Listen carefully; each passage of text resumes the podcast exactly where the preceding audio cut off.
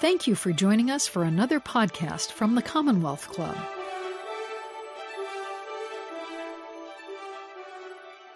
Good evening, and welcome to this virtual Commonwealth Club Humanities Forum.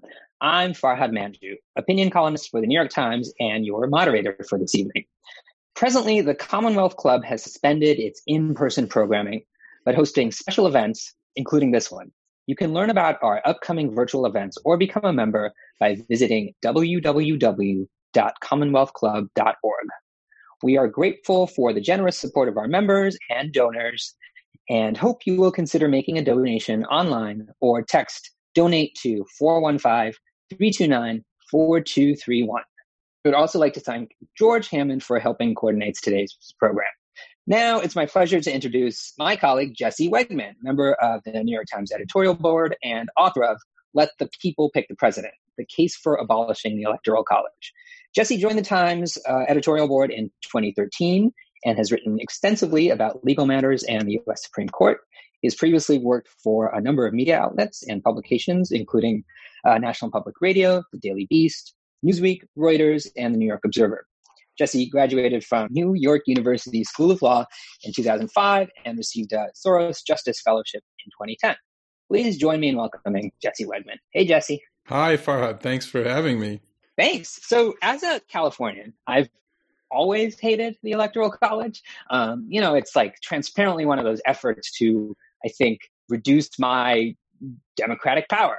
And so, you know, it seems to me, and it also just seems, has long seemed kind of manifestly unfair, like intellectually indefensible. And so I really like didn't think that I would be able to hate the electoral college more. But after reading your book, you really added a lot of like ammunition to my argument, and uh, I gotta say, like it, it feels even less justifiable to me. So, but like, so I want to talk about all of that and see if it's possible to change the electoral college and see what you think about that. Um, uh, but let's just start with the obvious sort of five minute intro. What is the case against the electoral college? Uh, well, I'll just say this: uh, as much as you hate the electoral college as a Californian, uh, imagine how the Republicans in your state feel.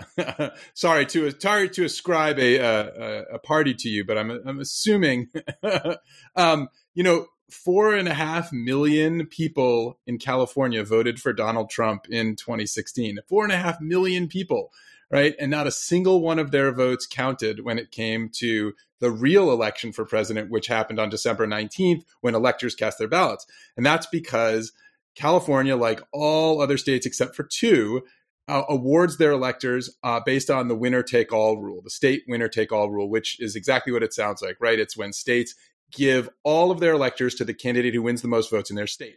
In California, uh, for several decades, that has been the Democrat. So Hillary Clinton easily won California, and every single of those four and a half million votes for Donald Trump disappeared into thin air. You see that happen all across the country in every state uh, that's considered a safe state for one party or the other. And that's really the heart for me, and I think for a lot of the, the college's critics, of the distortion that the college causes in American politics and governance today, which is that so many Americans are essentially erased in the in the election, in their voting, and in their the, the attention that is not paid to them by both candidates. Um, and that really that's that's a kind of a fundamental perversion of representative democracy when the person running for the office that requires representing the entire country all people equally actually only has to care about tiny slivers of those people in a few random battleground states that's that that's the that's the way the college operates today and it's the way the college has operated for most of its history and i think it's what we really need to change. Yeah i think one of the interesting things about it is i hadn't quite considered it this way before but it's not just the electoral college but it's really specifically the state winner take all rules um, which are not kind of a fundamental feature of the electoral college. And um, you know we think of it as like they're they're kind of obviously sort of they seem to us as being the same thing but there's in subtle ways and in like legal ways different. Can you can you talk about that? It's a great point, and I thank you for bringing it up. So. Um, when we argue about the electoral college today and people either say i hate the electoral college or i love the electoral college or save the electoral college or you know destroy it i always want to ask people what are what do you know what you're talking about like which what part of the electoral college upsets you or excites you and i think most people don't quite know which part they're talking about and they also don't know where it exists in our legal structure And so that's the question you're asking here. The Electoral College in the Constitution, which I think is what most people think they're talking about when they say this, is actually a pretty bare bones institution, right? It, it has a few rules. Um, the main one is that every state that, well, the main one is that electors choose the president, not we the people, right? I think that's something that a few, a few, a few people, maybe even a few million people, still don't understand. Uh, they think they elect the president directly. In fact, electors, 538 electors, choose the president. Um, but the the allocation of those electors among the states is determined by the constitution and the way that that the constitution does it is to say each state gets the same number of electors that it has members in congress so that means their representatives in the house and their senators. California has 50, 53 members of the House, two senators, so California gets 55 electoral votes. Beyond that, there's very little constitutionally about the Electoral College that is required. Everything else that we know about how the Electoral College functions today and what we assume is natural to its functioning, which is that state winner take all rule that I mentioned, and also the fact that we get to vote for electors ourselves at all, which is also not in the Constitution. None of that is constitutional. It is all state laws that that set that up. And so I think that's something that people don't realize and it actually opens up a lot of avenues for reform which is that this is a state a fundamentally state-based institution and it doesn't have to operate the way it does today. Yeah, I I was um like I think I sort of knew this uh vaguely, but it seems clear like after reading how you detail this, we, we don't even have a right to vote for the president. Like that is not a sort of enshrined right in the Constitution. Yeah, it was a sort of a passing note in Bush v. Gore that um, people didn't really pay attention to at the time because everyone was focused on who won Florida. Right. But actually, Justice Scalia at the time said this in his uh, concurring opinion to the to the Bush v. Gore ruling in 2000, which was he said, by the way, the state lawmakers don't have to give you any vote. You don't have to, we have no constitutional right as citizens and as voters to play any role in the selection of the president at all. It is, we are purely at the mercy of our state lawmakers. Now, as it happens, states have given the public, the eligible voting public, the right to choose the electors directly by voting for them in the voting booth uh, pretty much uh, across the board since the mid 19th century. The last time a state didn't do that, 1876 in Colorado. But but since then, every single state has allowed popular vote. But they don't have to. A state tomorrow could say, you know what? We think this democracy thing is crazy. It's just we don't trust people. We don't like we don't we don't think people are stupid. We're going to take it back for ourselves and do it ourselves. Um, they're not going to do that right in the 21st century, but they could. Uh, and then you know, and then also states have done this winner take all rule whereby they give they they they arrogate more power to themselves, sort of more political clout to themselves by saying to a party, one party, hey, we're going to give all of our electors to your candidate because you know our state is is favors your candidate. That's a that's that's a powerful thing to say. Uh, and so most all, all but two states today do that. Maine and nebraska don't use that system but all the other states do and they have for for you know generations. So i think when you pull those apart and you say actually wait a minute. We could do this a different way it really opens up the possibilities for how we could change the way we choose the president. Although, in some ways, this the fact that states do it rather than the uh, federal government, rather than sort of having an explicit federal role here, also has led to the distortion that we have now, right? Because like the the kind of the to the states did this, each of them has sort of like a game theory, like this reason to increase their political power, and so for them, winner take all is sort of a rational move.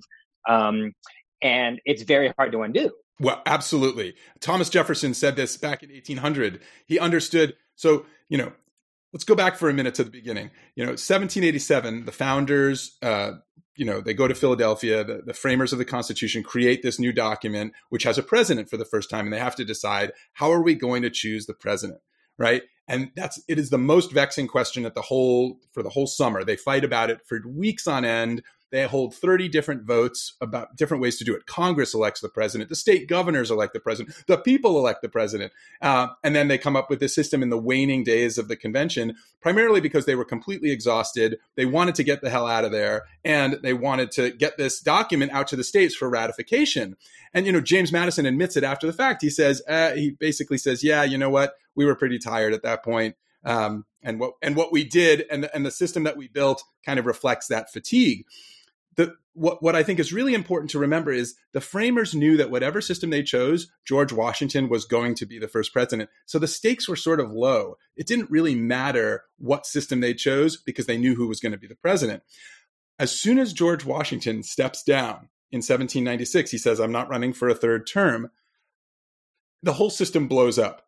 At the same time that he's stepping down, we're seeing the development of national political parties, and all of a sudden the whole idea behind the Electoral College, which was, as Alexander Hamilton writes in the Federalist Papers, this body of distinguished men who are supposed to sit sit there and deliberate and be those kind of ideal Platonic uh, in, independent thinkers and choose for themselves who will be the best leader of the country. That's blown out of the water, right? And what you get in its place are party lackeys on both sides who are voting for their party's leader regardless of who they think is the best person for the country. Thomas Jefferson, and and and so that's one thing that happens, and then the other is states start use, start jumping on this winner take all bandwagon, which they weren't all doing at the beginning. Some states used it by congressional district. Some states, uh, that those were the two main divides at the time: winner take all and congressional district. Thomas Jefferson saw the states running in the direction of winner take all, and he said if other states are doing it, it would be folly for our state not to do it. You know, so they it was clear at the time that winner take all is a very um,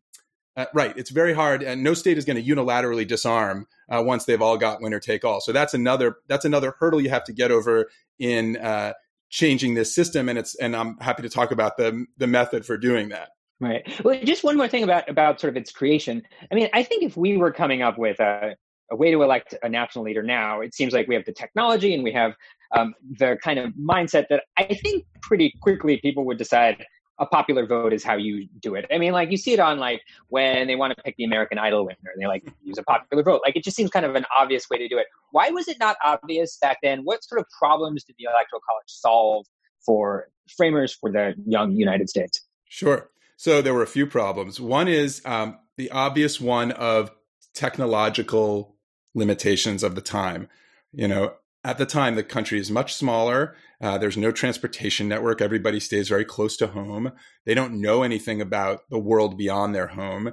There's no there's no real uh, communications network to speak of. So there's no media. There's no real media infrastructure.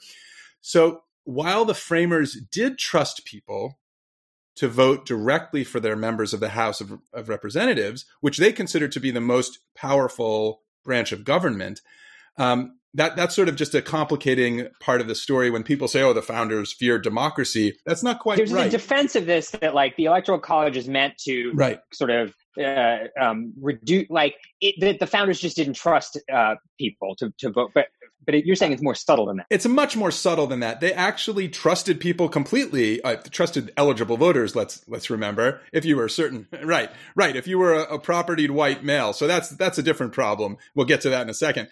But they did trust the voters to choose their representatives directly. That's because they knew who they were because they were representing their district. But when you were talking about a national leader, you know, for a country that a tiny fraction of the size of ours today, but still much bigger than anything any of them had had to develop a government for before. They thought they didn't believe that people could know enough about those national candidates, and so they said, "Let's give it to a body of electors who will know more." Um, as I said, that whole system blew up in within just a few years, but that was one of the constraints that I think they were considering when thinking about how to elect the president. Another one, as we just hinted at, um, was the existence of slavery and the battle between the North and the South over that institution. Obviously, um, that fight colored all of the debates at the convention, everything about the creation of the Senate to the three fifths clause, you know, all of these things were central to both the maintenance of slavery and also to the creation of the electoral college. And I, and one thing that was really fascinating is to see how those debates played out in the creation of the college. And I just want to read you just a very brief passage here. Um, this is in the middle of July, so right in the middle of the summer. Uh, the, um, the, the the delegates have have hashed out the shape of our of our national legislature. Right, they've created the Senate, they've created the House of Representatives. People are very upset, particularly in the bigger states, because they had to give up a lot of power in the creation of the Senate. So there's a lot of lot of hurt feelings right now, and it's mid July, um, and James Madison. Uh, who is, you know, widely regarded as the father of the Constitution. He wrote the first draft of the Constitution that, that they've worked off of for the first several weeks. Um, you know, brilliant uh, political thinker and, you know, obviously philosopher of governance, and uh, he he uh, you know he's he's a he's a nationalist, right? He believes in uh, sort of uh, uh, having a supreme government, uh, uh, national government, but he also he's a Southerner uh, and he's a slaveholder. Um, so he kind of straddles the line, and he's always he's always a little ambivalent about where he stands.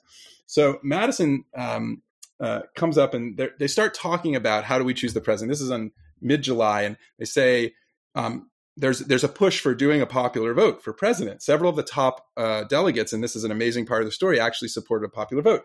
And Madison says uh, he believes that a popular vote was, in his opinion, the fittest in itself for choosing a, a, a president, and would be as likely as any method to produce an executive of distinguished character. And then he says there was one difficulty, however, of a serious nature regarding a popular vote.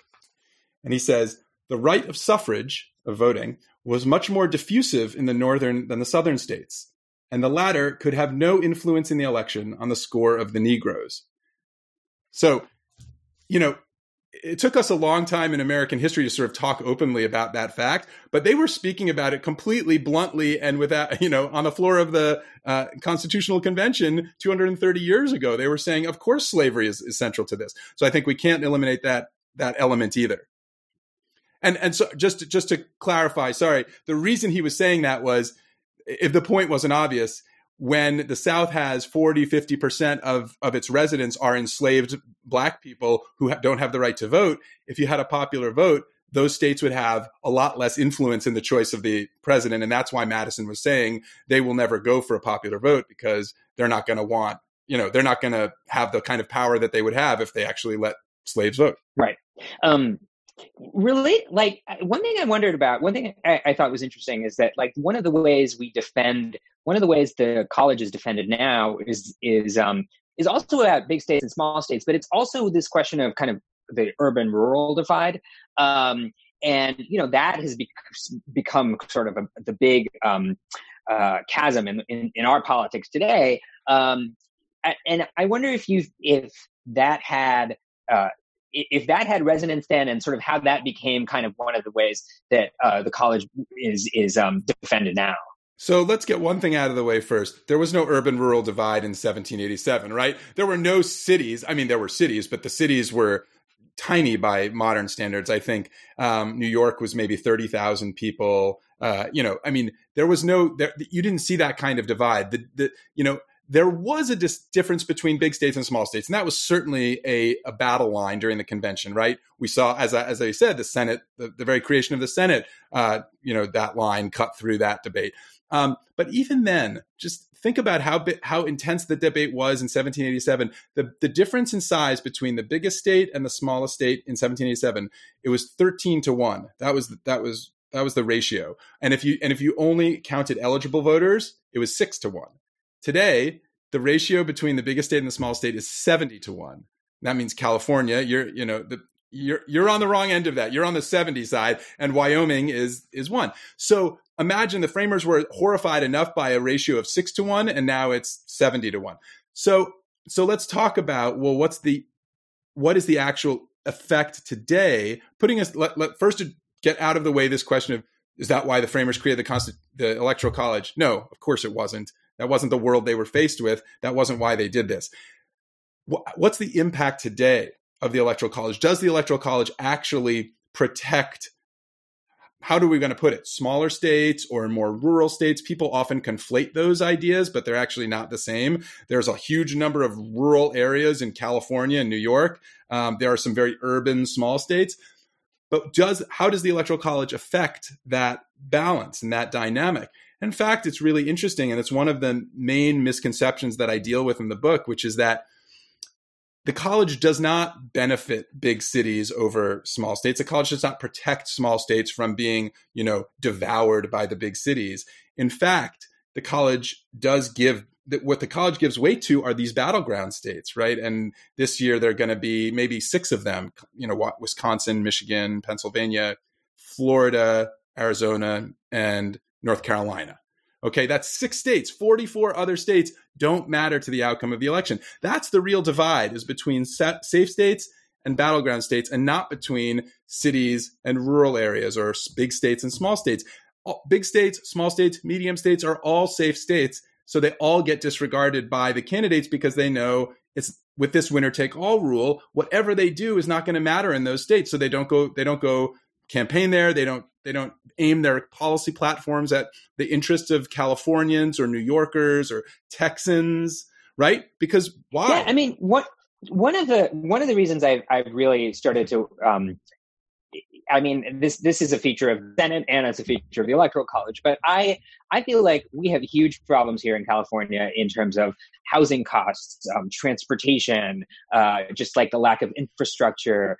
Um, a lot of problems, and and we have, um, you know, we are huge donors to uh, Democratic Party, a huge source of kind of money for uh, politicians of all, uh, uh, and we don't like our issues are just not national issues because like uh, the electoral college means that like uh, presidential candidates don't have to campaign here, don't have to, um, and um, and uh, we have we don't have enough power in the Senate. And like so, all of these problems get together, and it turns out like I feel completely ignored as a as a voter, and um, and eh, I hadn't really thought about this like until reading your book about and, and thinking about the battleground states. Like I just feel like I've never um like, like I've been voting, you know, for 20 years for president. I feel like no presidential candidate has ever sort of designed a policy platform for me as a Californian. Like it's just never happened. Like I like presidential candidates because of like right. charisma or whatever, not for yep. what they're going to do for me as a Californian.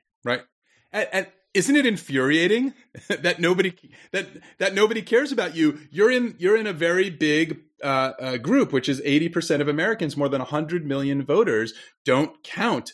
And, and it's not just the campaigns, right? A lot of people say, oh, I'm glad that I'm not being bombarded with advertisements. But you know what those advertisements translate into, right? Which is policy priorities and also to governance. You look at how presidents of both parties govern, and you see that they lavish a lot more attention on battleground states than safe states. There's really interesting research done that I write about in, in the last chapter of the book that looks at what they call the pork barrel presidency, which is, you know, we think about Congress as really having control of the purse strings, right? But actually, the president has a lot more control over a lot more money, both in terms of federal grants, um, you know, disaster relief declarations, all of that, uh, than, than I think a lot of people realize. And when you actually look at where presidents steer that money, it is systematically more money to battleground states than non battleground states, and even more in the lead up to an election.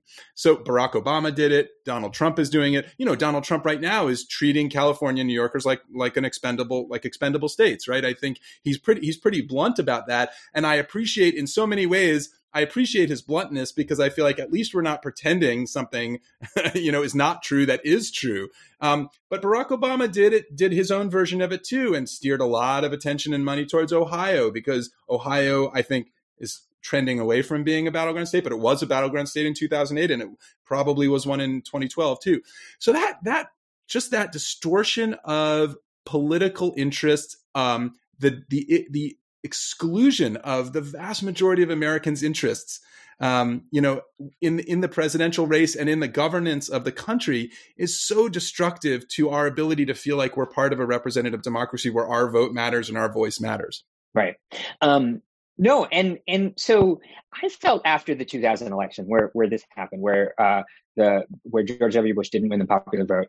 Um, like I remember thinking something someone is going to do something about this there's got to be a change because like it and then and then i also thought oh this is going to be like a one-off like i think there was an idea that it would be an exception and now and then it happened again in 2016 and it seems like it, it could very plausibly happen again like um it seems like each time that happens you got to have this kind of corresponding reduction in like a feeling of democratic right. legitimacy um, how much more of that can we yeah. go? Can we endure? That's it's a great question, and I think there's something important to remember here in terms of the arc of our history. It's actually 2016 was the fifth time that it's happened. Right, the first time is 1824. Then it happens again twice at the end of the 19th century, 1876 and 1888, and then it doesn't happen again until 2000. So when it happened in 2000, no one alive, you know, had experienced a split election. and it was a shock to all of us, I think, because I don't think the vast majority of Americans realize that's how we elect our president and that it was even possible for something like that to happen. Right.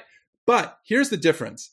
The difference between 2000 and 2016 and 1888, 1876, and 1824 is that 2000 and 2016 are the only time in our history when we really have had the closest thing we possibly could have to full enfranchisement, okay, where everybody can vote. We're all eligible adults with a few exceptions, important exceptions like people with a criminal conviction, um, and in some narrow cases, people with mental uh, issues or, or, sort of, um, you know, who aren't, who are considered mentally unable to, to cast a ballot. The, the, those are relatively small populations, um, but important ones.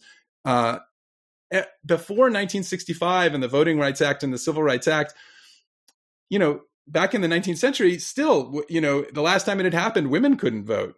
you know, um, black people had only just gotten the vote. Uh, but they were but they were being terrorized. Yeah, it, it was not unusual at the time for people's it, votes to not count. Exactly, exactly. That's my point. And in 2000, 2016, it it was so much more of a violation of what I think we had come to understand as what American democracy is, which is one person, one vote, right? Those cases happened in the 1960s.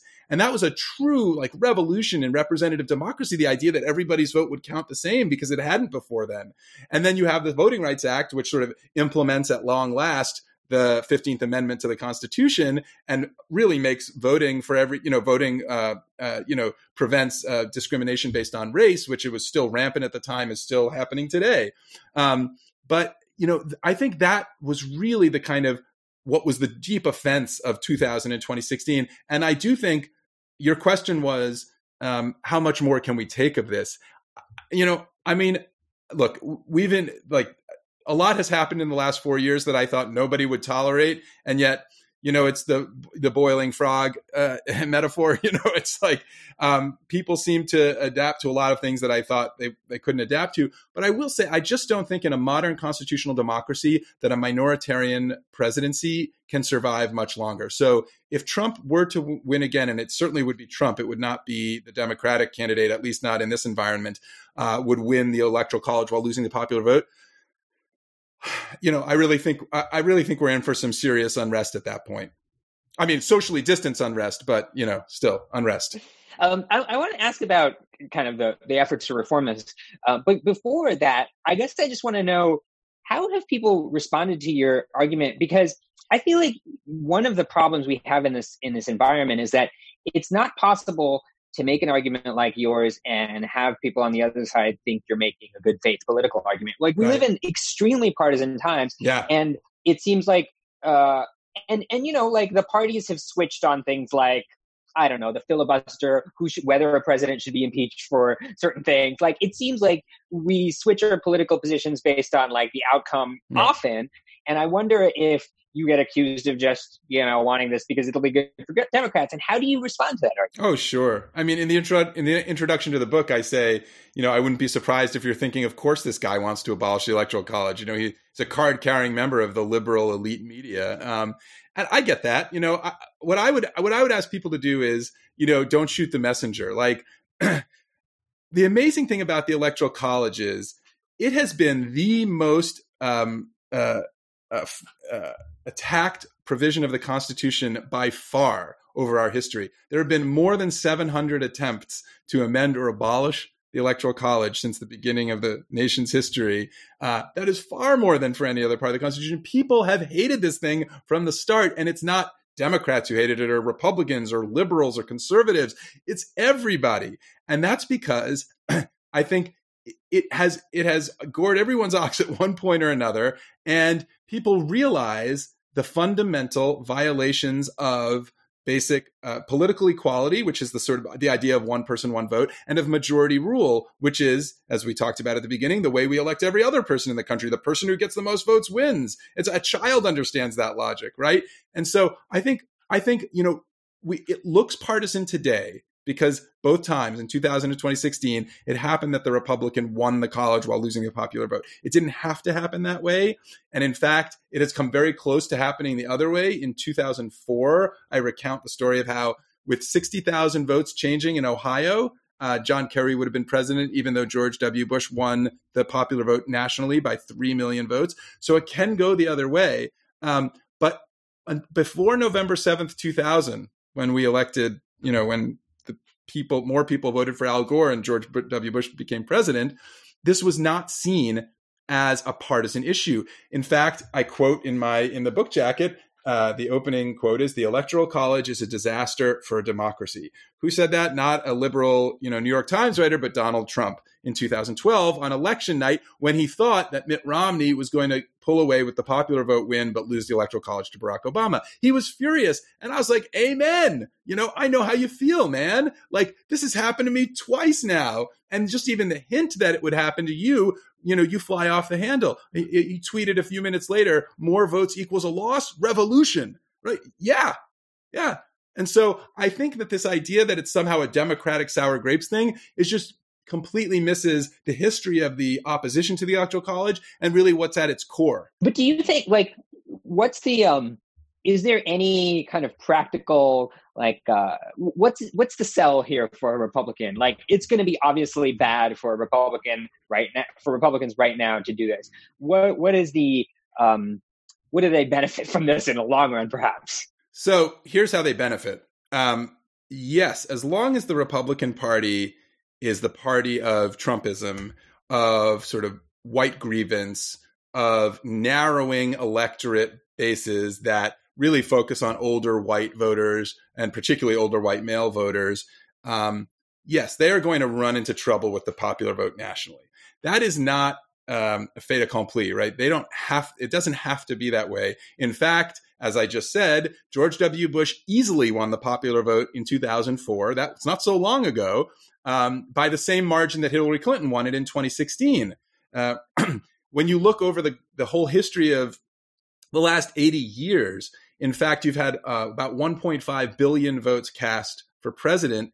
The parties are separated in that time by about 700,000 votes. It's a virtual tie. And the point is that parties are always adapting to the realities on the ground. Right now, the Republicans are in a spot where they have decided it is more uh, politically ad- and electorally advantageous to them to, to go this the Trump route, right? And look, they drew an inside straight. Steve Bannon said Trump had to draw an inside straight to win in 2016, and he did.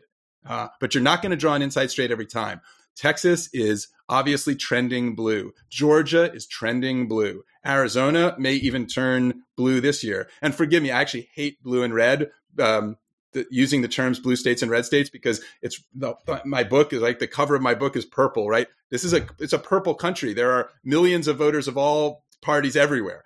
Um, but for the moment, just the point being, um, you know, once let's say those states turn you are going to see republicans everywhere say oh wait a minute i don't like this electoral college idea anymore. I don't want these states to give all of their electors to the democrat when i'm still a republican. So once you see that happen i actually think we're going to have a complete you know transformation in how we talk about this.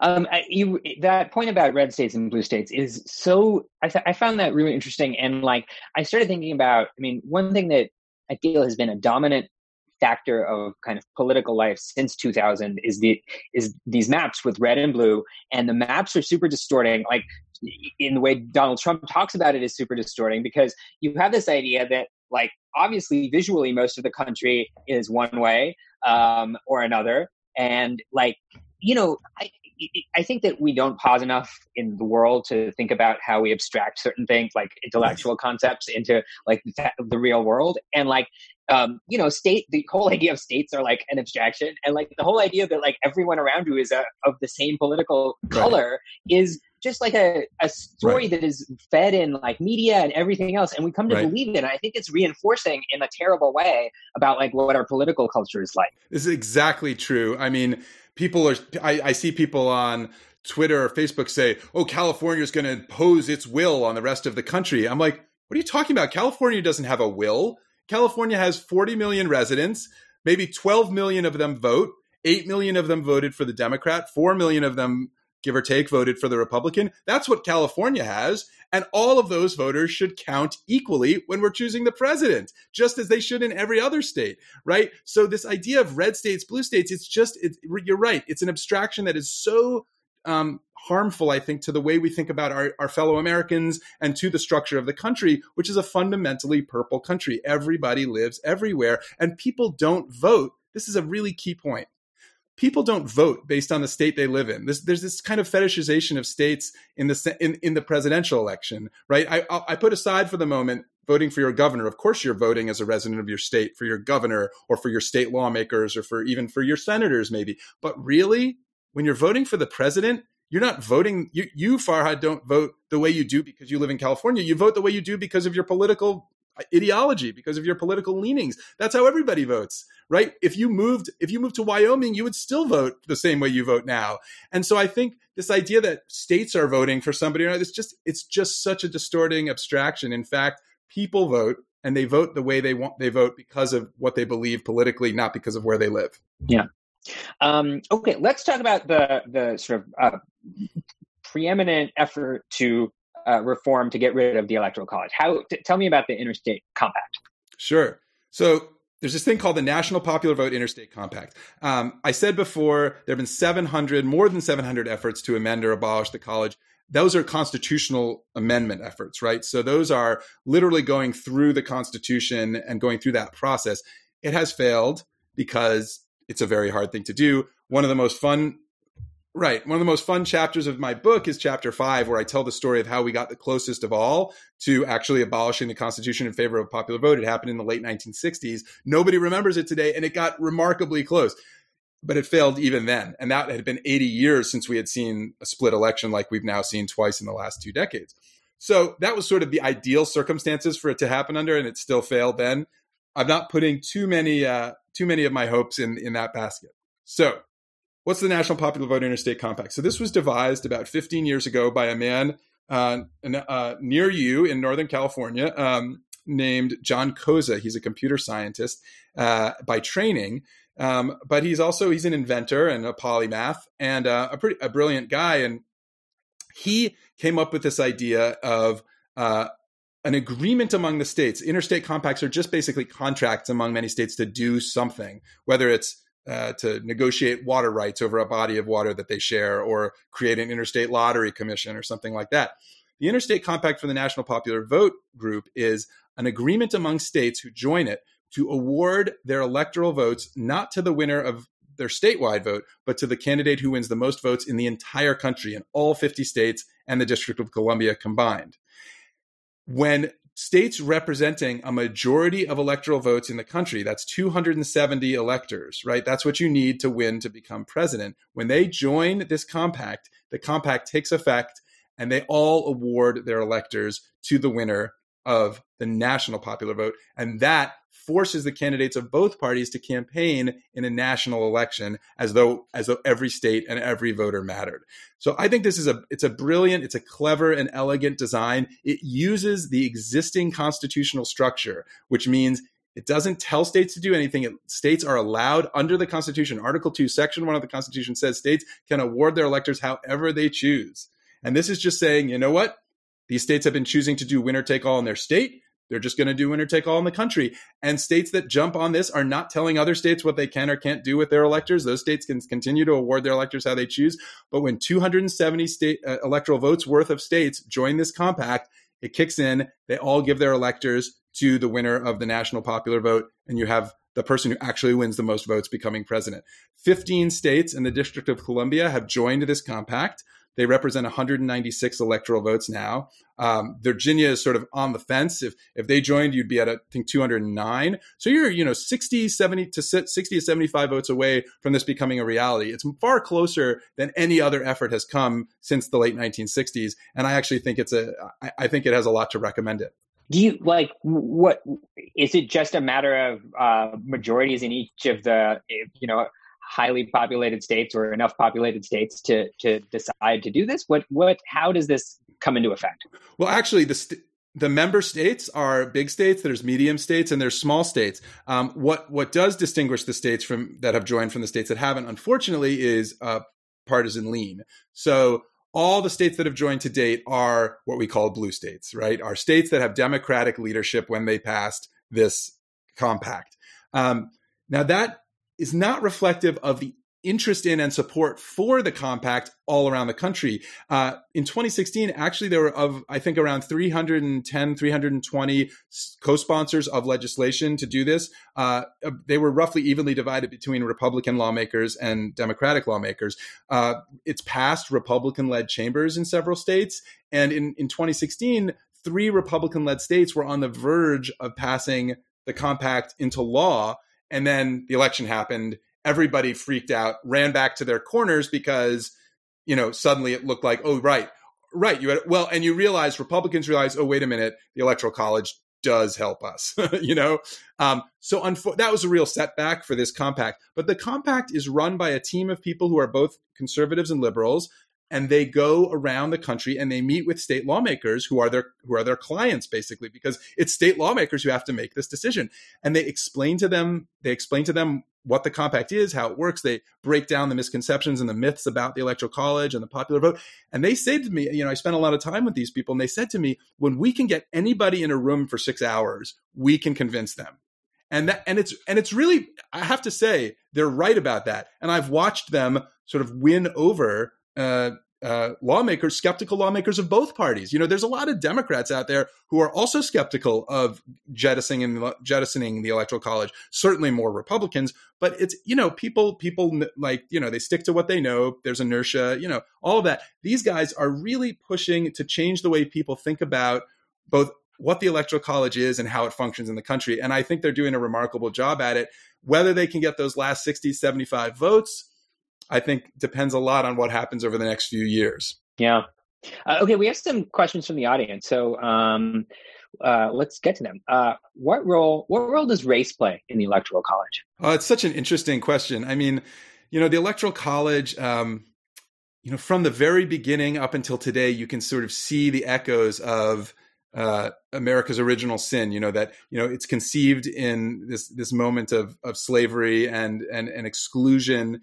Um, one thing I didn't say, but which you find if you read the book, is that the effort in the late 1960s that came so close to abolishing the electoral college, we were really the closest we've ever been, was killed by three Southern segregationist senators, Strom Thurmond, Jim Eastland and Sam Ervin, Um, and they knew exactly which side their bread was buttered on. They did not want to give you know new power to the black voters in their states because those voters had been essentially invisible for a hundred years ever since you know uh, the, the end of the civil war they had you know they had had a few years in reconstruction of this incredible political participation and then that was squashed um, by the redemption and you know they were ne- they didn't exist again until the 1960s so really race and even today, if you look throughout the South, you know, millions and millions of uh, black voters uh, are essentially rendered invisible because of that winner take all rule, because the South has a majority of white voters and, and voting on in the South is so racially polarized, meaning,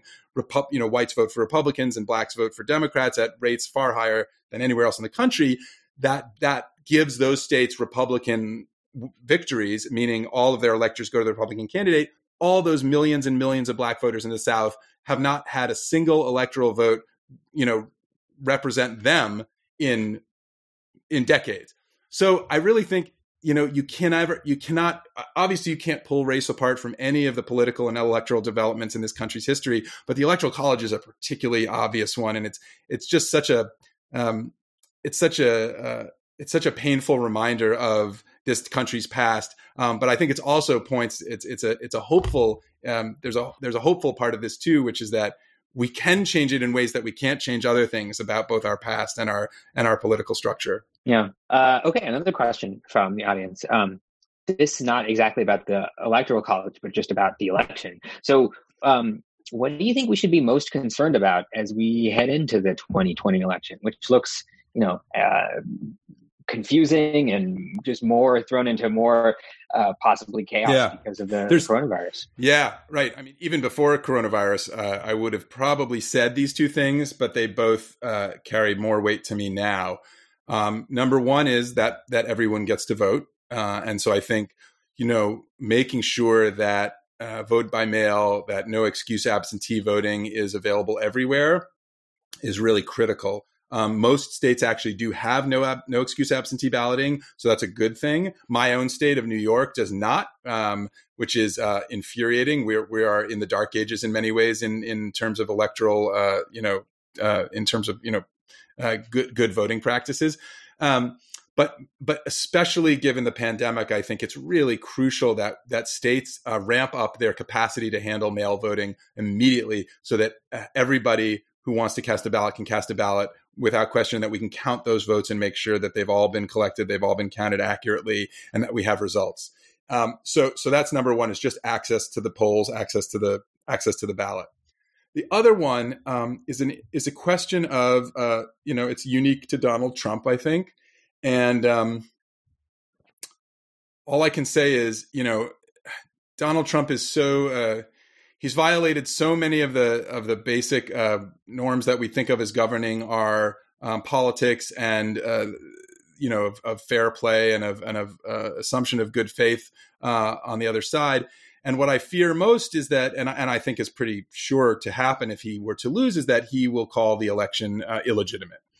Um, now, remember the irony is he did this in 2016 even though he won he said i've never heard someone do this before. He said the election that he won was rigged right? So i mean of course he's going to say it's rigged if he loses. The hard part is now he has the bully pulpit of the presidency. He has tens of millions of supporters who appear to be willing to follow him wherever he goes even if it's off a cliff. And i just don't know what is going to happen if donald trump loses the electoral college and the popular vote in November and he says this was a sham. This was phony. There's fake ballots everywhere. I you know i could write you the script right now. I know what he's going to say. And it will be from the cities. It will be from the areas where there are more black voters right? It will be from the areas where there's more latino voters right? That's his that's that's always been his playbook right? His racist division and all of that.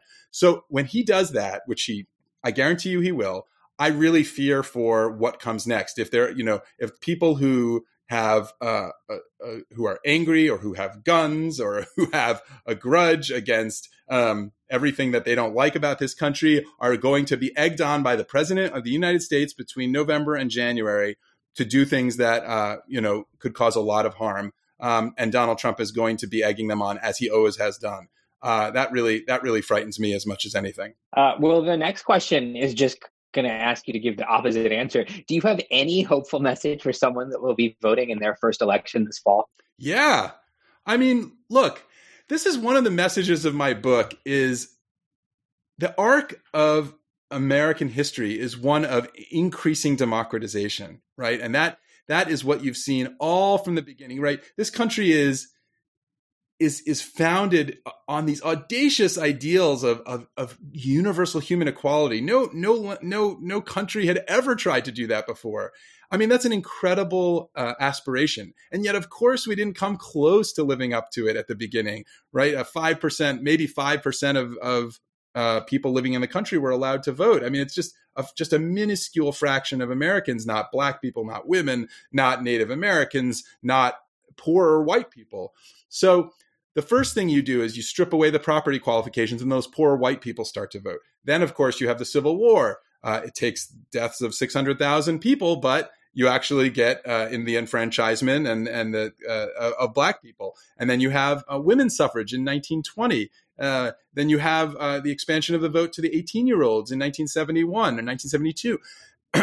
Uh, at every oh oh and also just to include the uh, direct voting for senators direct voting for your electors all of these all of these changes are in the direction of more enfranchisement, more inclusiveness, more egalitarianism, and more democracy.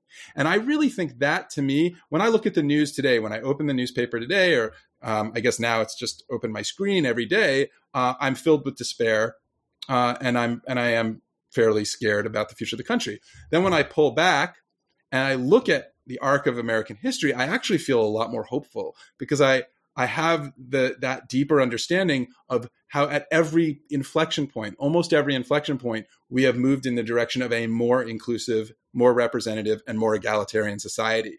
I think that can only continue to happen. The Electoral College is the next natural point on that arc. And I think that's the one we have to focus on. The Senate is another serious point of uh, distortion, but that's not going to be changed. I'm not going to. I mean, we can argue about that till the the end of the you know the end of all time. It's it's not just in the Constitution. It's not just in the Constitution. It's literally unamendable. The Senate is literally by its own, you know, by the Constitution's own terms, you cannot get rid of the Senate, even if you wanted to. So um, forget the Senate. Just like the the uh, the the end run that some people talk about it uh, here in California is to just split our state into multiple yeah. states. Like, um, is that down, is that? Yeah. Th- oh, think about it. Think about it. You start doing that. Just talk about slippery slopes. Then Texas does it. Then whoever you know, everybody, all the big states. Oh my God, I don't even. Th- that's not the solution. The Senate is a major obstacle to a lot of reforms, a lot of good reforms, but you know you can uh, it, it's one of the features it's one of the uh, you know undemocratic features of our constitution that we're to that we're stuck with. And there are ways to deal with that. There are ways to deal work work with it and work around it so that it doesn't have the kind of sheer um, obstacle quality that it has under Mitch McConnell. Yeah. Uh, we have uh, a few more minutes and a few more questions. Um, so here's one. So for someone who fully if someone fully believes in the electoral college what is the one thing you would tell them so they you know you can uh, so they would realize or be uh-huh. concerned about it and, and change their minds a little? Oh so so i have two chapters in the book where i sort of play that game and i create this um my pretend interlocutor who i think of as sort of my uh, angry uncle at thanksgiving dinner. Um i love my uncle but um you know arguments at thanksgiving dinner are a common feature of american life and so i sort of i have a sort of an imagined dialogue with this person and sort of attempt to convince him or her uh, of the rightness of my position. I actually think i have the easier argument here. I think the argument that all people should be counted equally in voting for the president of the united states is a pretty easy argument. And i actually think the people defending the college have the harder argument to make. So right off the bat i think i start with a lead.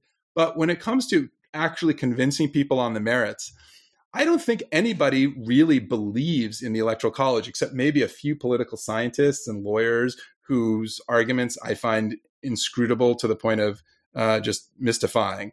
Uh, I, I, think, in fact, most Mer- Americans who defend the Electoral College are defending it for the reason that people have always defended the Electoral College, and that's because they think it helps their side one part of the one part of the story in 19 of the late 1960s that I didn't tell you before is that it wasn't just the Southern segregationists who killed the Electoral College Amendment.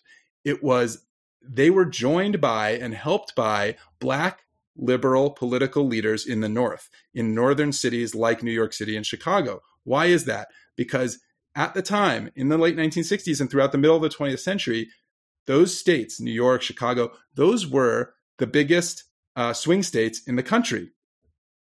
And it was un- that was widely understood. Everyone knew it was true. Those states that they were swung by their uh, uh, their racial and ethnic minorities in the big cities. That's who decided the election of the president. They knew they had this outsized majority, uh, this outsized power in the electoral college, and they defended it because for the same reason that the Southerners did. They felt that it gave them extra power. I just I just want to read you a very brief um, a quote here. This is from a, uh, a Southern a Southern uh, representative to Congress in 1950 making this point, and I just want to, I want you to hear it and just listen to the echoes of today. Um, this he's he's complaining about the fact that black people in the North have this unfair advantage um, under the winner take all rule. Now, please understand, I have no objection to the Negro in Harlem voting and to his vote being counted, but I do resent the fact that both parties will spend 100 times as much money to get his vote, and that his vote is worth 100 times as much in the scale of national politics as is the vote of a white man in Texas. And he, go, he goes on on this, on this, on this uh, theme. And the point is, conservatives hate the electoral college and the winner take all rule just as much as liberals do when it hurts them in 2000 and 2016, it didn't hurt them, it helped them. And so they defend it instinctively, but I really think that defense is paper thin and it will it will fall apart the moment that uh, they realize that the electoral college works against their interests rather than for them. Nobody likes the electoral college except insofar as they think it benefits them politically. I, I do I do I mean the the way the defense you hear of it often is um, uh, like people would like the presidential candidates would spend all their time in California, New York if we didn't have it. And there's this there's this real um, kind of anti like urban or anti coastal kind of right. view in it.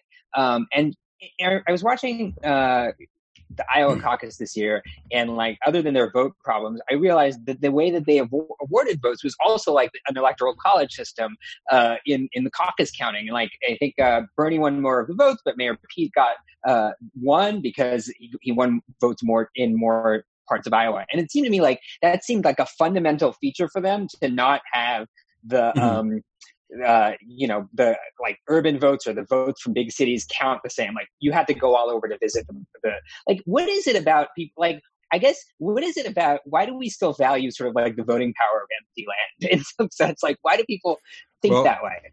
You know, in that in those one person one vote cases the uh, from the 1960s in the Supreme Court, uh, which didn't have to do with the presidential election, they had to do with legislative, state, and congressional uh, seats. Um, their famous line from Chief Justice Warren was, uh, uh, legislators represent people, not uh, trees or acres. So you know, I think that that's that's as eloquent a way of putting it. Uh, and and when you see those maps that say Donald, look at this map. Donald Trump won 85% of all counties in America. And it's like, that's convenient, isn't it? Given that those most of those counties are just basically dirt, you know. But um, I think I think the important thing to remember here, and this is something that was really a fun part of the book for me, was the last chapter, chapter nine. I spent talking to people who actually run presidential campaigns, the campaign managers, the field directors, the ground game coordinators, and I said to them, "How did you run to win the electoral college, and what would you have done to win a popular vote?" And their answers were fascinating to me because one of the things they explained was that in a popular vote election, and they actually run popular vote elections not in the country, but in battleground states. Battleground states are the best proxy for a popular vote election, and that's because they they they follow the same rules, which is every vote counts the same, every vote matters, and the person who gets the most wins. Right? That's what that's what happens in any battleground state. Like, like what you would expect an election to be. exactly. That's what. So take Michigan.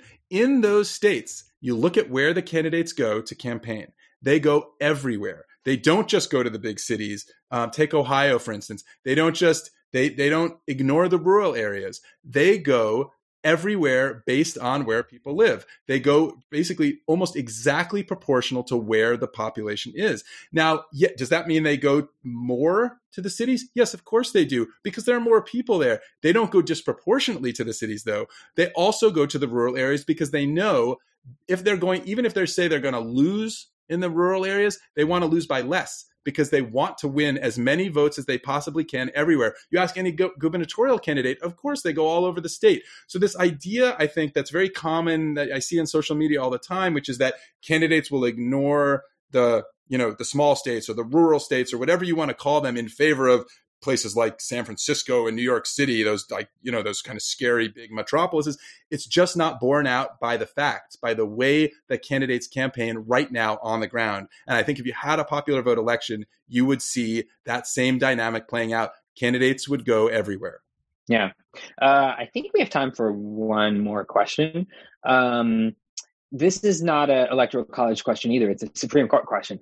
Um, with the current COVID shutdown, what Supreme Court cases could be in fact uh, impacted, and what do you think of the remote broadcast format? um, well, I listened to the first one on Monday. Um, and I wrote a little piece about it for the paper, which was uh, uh, fun to do. Um, I missed the toilet flush yesterday. I, I, heard I heard somebody I heard somebody some identified either justice or lawyer flushed a toilet in the middle of the argument, uh, which was not I think the thing that people were thinking would make the justices not want to do live broadcast, but you know surprises abound. Um, you know this actually just gives me a good opportunity to make a quick plug for the Faithful Electors case, which is being heard next Wednesday. This is a case that is about that question that we talked about at the very beginning of this, which was uh, the Alexander Hamilton's uh, Federalist paper about the Electoral College, which described the college as being this body of, you know, deliberative, thoughtful, educated men who would make the best decision in the interest of the country. Um, the, what faithful electors are are electors who vote against they don't don't choose the don't elect the don't vote for the party's candidate right? They vote for somebody else. Um, that it's essentially a violation of the idea of what Hamilton presented.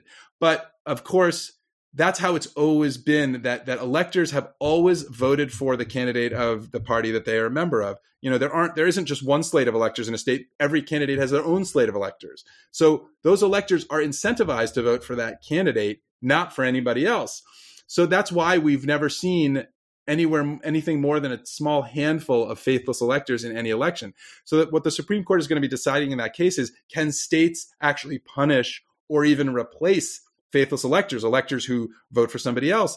Uh, I actually, I'm I'm in the camp that thinks that the outcome of this case is not going to matter. Whichever way the court decides, and I could see them deciding either that states do have that power or that they don't. I think there's interesting arguments both ways.